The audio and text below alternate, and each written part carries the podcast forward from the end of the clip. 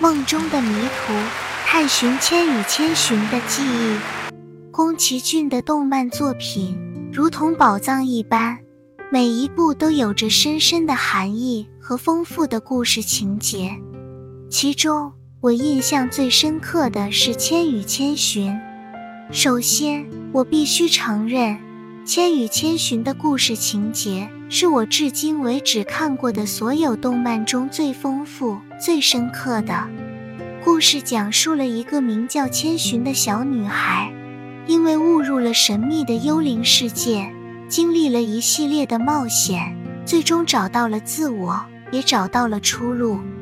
这个故事不仅仅是一个普通的冒险故事。而是一个关于成长、勇气和自我发现的故事，《千与千寻》的故事情节深深地打动了我。但更让我印象深刻的是宫崎骏大师如何用动漫的形式展现出了人性的各种面貌。千寻在这个神秘的世界里遇到了各种各样的人，有善良的无脸男。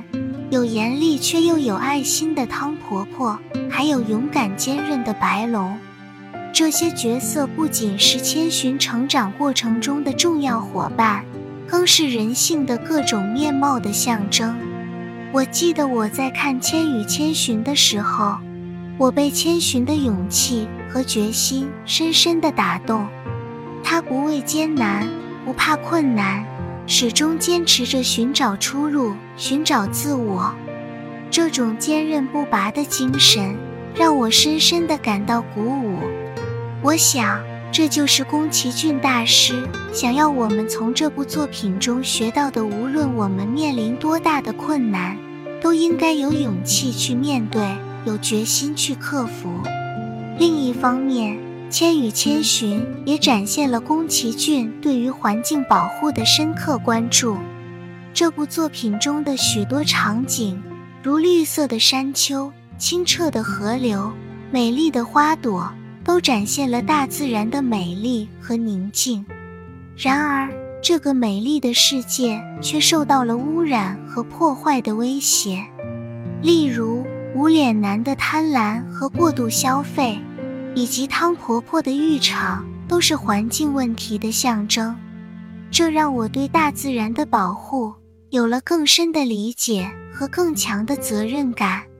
总的来说，《千与千寻》是一部深深打动我、让我印象深刻的作品。